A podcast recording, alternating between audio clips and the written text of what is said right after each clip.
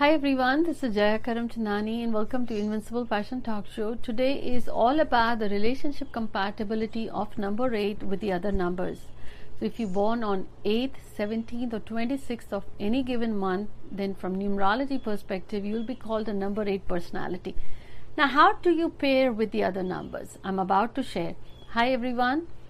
If this is the first time you have joined us on this platform on our Invincible Passion Talk Show. Welcome to the family.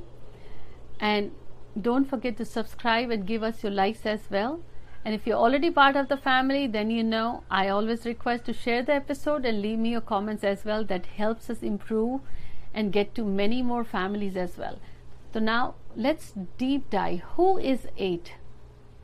Number 8 is a strong personality. Number 8 is confident. Number 8 is ambitious. Number 8 does not like to be taken for granted. Number eight is down to earth as well, learns a lot from life through struggles. Now that makes them wise.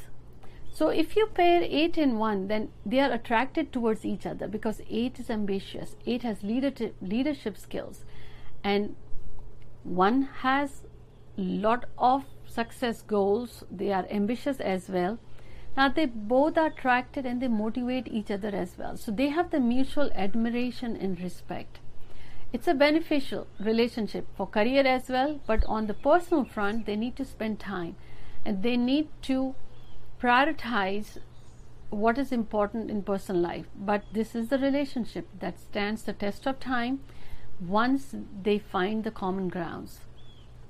Now, if it's the 8 and 2, they have to commit to make this relationship work out. Two different personalities. Eight has, I would say, decisive nature, but they're not romantic or don't share the emotions openly. Two loves attention, likes to have the open communication, and enjoys if being showered with the love.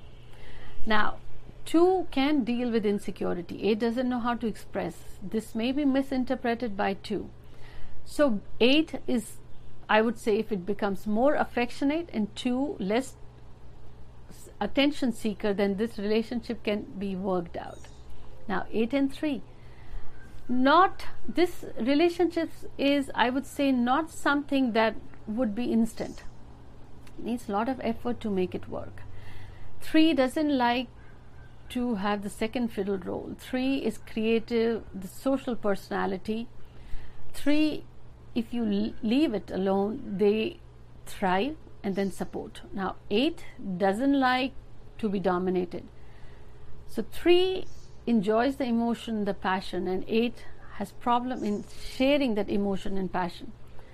And three enjoys that attention might get into many affairs as well. Now, this may breed difficulties in relationships. So, eight needs to understand three, and three needs to realize what is that absolutely necessary in this relationship to make it work? And this all can be done if they really want to make this work. I have seen where 8 and 3 is a long term relationship. They have prioritized, and over the time, they grow that love and respect. 8 and 4, they are mutually attracted. They have a lot of similar attitudes, approach towards life. They are ambitious in their own way 8 provides a lot of confidence to 4 and 4 provides a lot of motivation and organizational part to 8 that mutual love and that mutual upliftment breeds their love for the long term. One thing 8 could be a bit disorganized which 4 over the time infuses organizational skills but they somehow learn to support each other. They somehow understand each other and that's critical for any relationship to work and i think that's why this is something they are attracted and it's a good pair.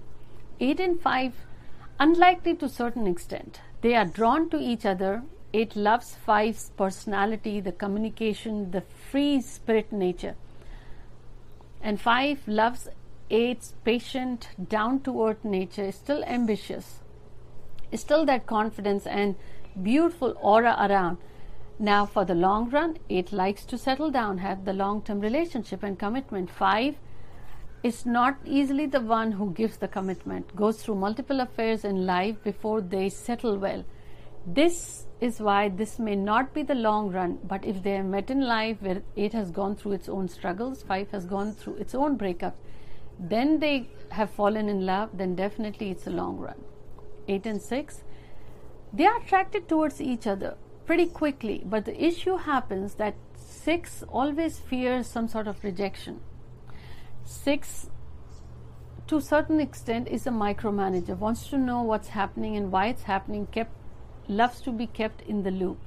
And 8 doesn't share much about the whereabouts or how things are done. That's just the personality.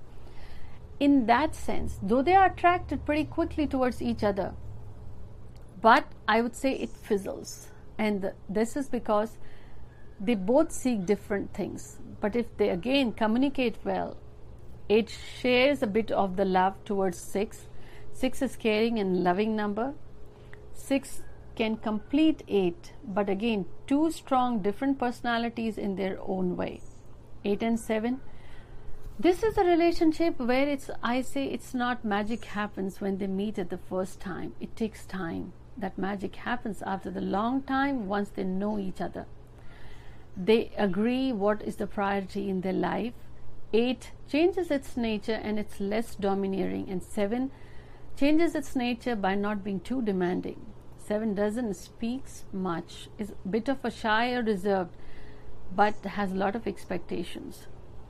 So they at point come together and realize how they can make it work, then it's a great relationship. And I think over the time, seven understands eight better and eight understands seven better. But this is something magic happens after the long run. And during this long run, if they stay together.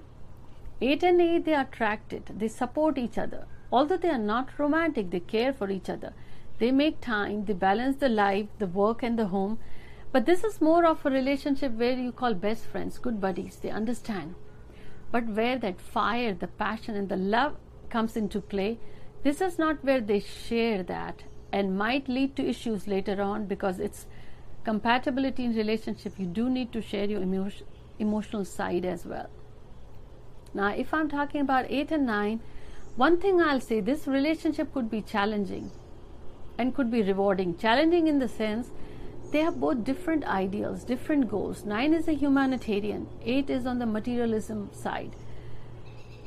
8 could get dominating, and 9 doesn't like being controlled. They have the good chemistry. 8's confidence, 9's aura, and high energy, and 8's own charisma draw them towards each other but they have two different personalities, different goals, different values. As long as they are willing and put effort to work out those differences and ready to inspire and offer the best they have, this relationship could be rewarding in the long run. But again, just think of two strong personalities who decides to lead. Before they decide to lead or before they decide to compromise, they need to start to have a conversation Sometimes they don't even start a conversation. That could be challenging. I hope you enjoyed this episode. Do leave me the comments don't forget to share with your family and friends. I look forward to your comments. And if you want to take a look at the other episodes for relationship compatibility from 1 to 9, I am leaving the link in the descriptions below. Until next week, take care.